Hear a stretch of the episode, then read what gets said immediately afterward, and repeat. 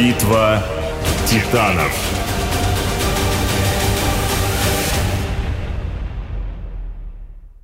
Хаммер. Уже в одном только слове слышится мощный рев мотора и брутальная харизма.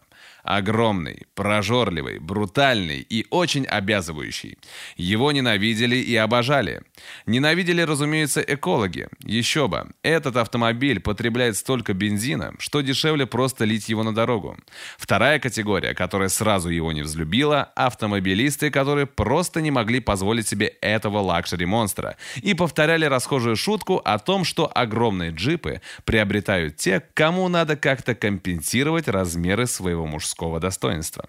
Зато любили его все остальные – политики, кинозвезды, бизнесмены и, разумеется, бандиты.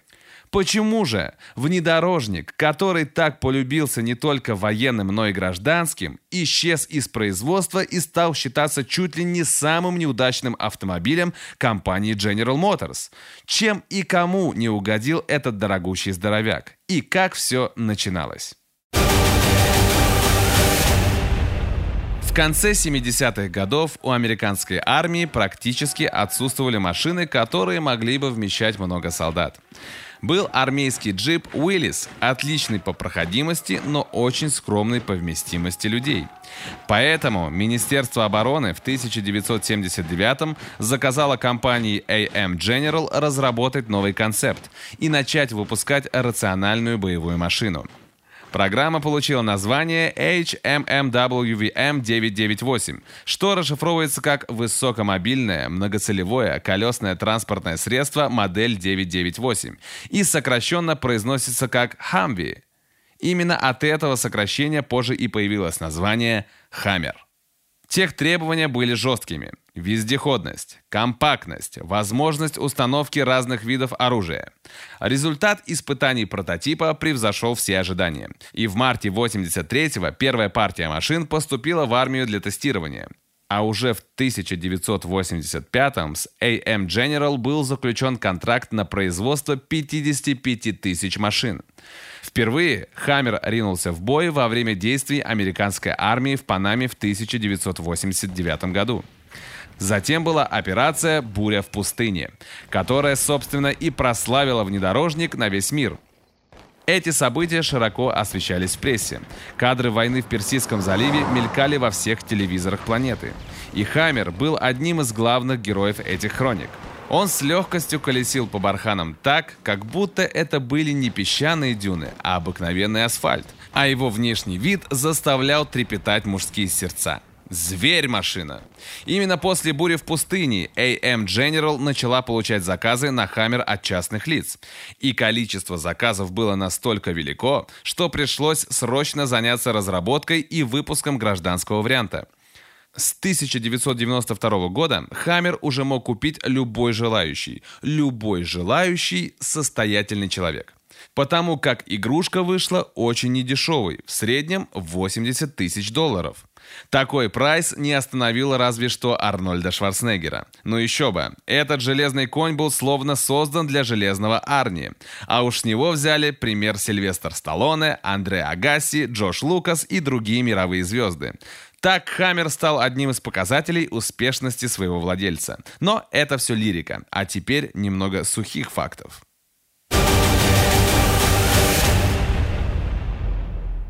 Длина первого «Хаммера» составляла почти 4,5 метра, ширина 2 метра, а высота дотянулась до отметки 1,9. Снаряженный вес внедорожника в базовой комплектации почти 4,5 тонны. От своих армейских родственников гражданские «Хаммеры» отличались несколько прилизанным внешним видом, комфортабельным салоном и отсутствием брони. Кроме того, хромированные элементы отделки, декоративные колесные диски и гражданская покраска кузова придали автомобилю элитарности. Двигатель имел 8 цилиндров V-образного расположения с общим рабочим объемом 5,7 литра. Для того, чтобы популярность Хаммера набирала обороты, разработчики постоянно модифицировали авто. В 2000 году было представлено второе поколение Хаммера. Этот автомобиль был более адаптирован для гражданского применения.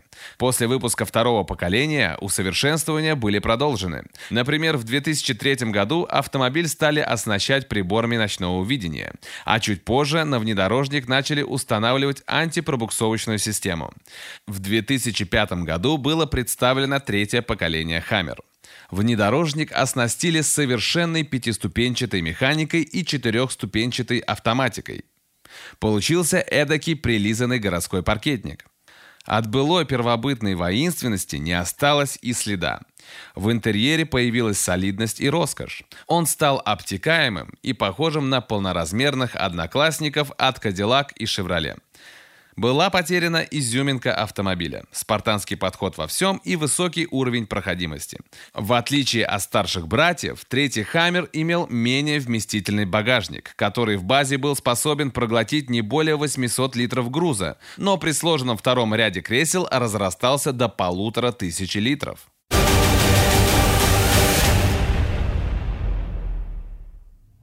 В России этого молодца тоже не могли не полюбить.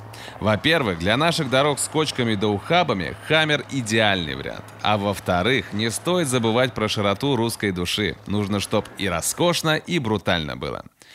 В 2004 году в Калининграде был открыт конвейер по сборке «Хаммера». Внедорожник присылали практически готовым. Российские мастера устанавливали узлы и агрегаты на уже окрашенный и сваренный кузов. Распространяли внедорожники 5 российских дилеров. В 2007 году был организован российский «Хаммер-клуб». 23 февраля 2008 года участники отметили первую годовщину существования клуба встречи в Москве на ВДНХ, куда приехало 27 автомобилей. Далее роскошные «Хаммеры» продолжили марафон по городу. В 2010 году на территории России числилось около 5000 внедорожников «Хаммер». Из них каждый третий был зарегистрирован в столице. Ну и нельзя не вспомнить анекдоты, которых про «Хаммер» сочинялось огромное количество. Водитель Феррари обогнал Хаммер справа, но Хаммер тут же обогнал его сверху. Это самая невинная шутка про харизматичное авто. Над ним подшучивали, но его ценили и им восхищались.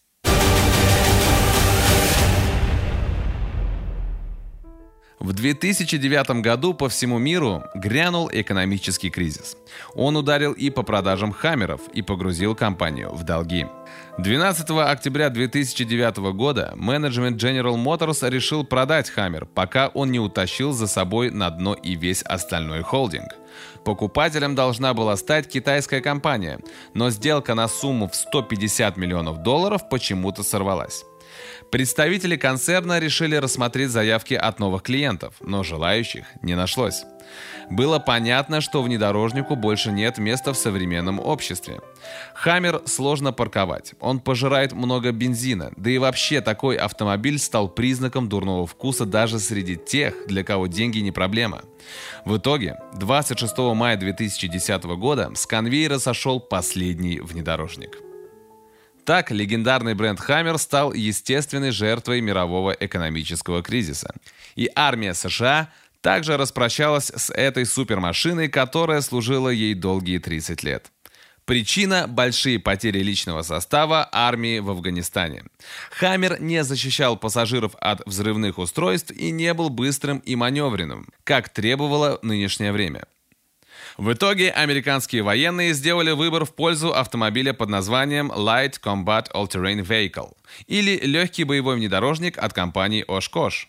Зато за историю своего существования Хаммер прошел путь от военного авто, способного преодолевать любые преграды, до вызывающего уважение и трепет городского жителя. Спустя годы после краха бренда в мире до сих пор остаются поклонники этого брутала. Слоган Хаммера гласил «Like nothing else» что в переводе означает «как ничто другое». И этот автомобиль действительно был не такой, как все.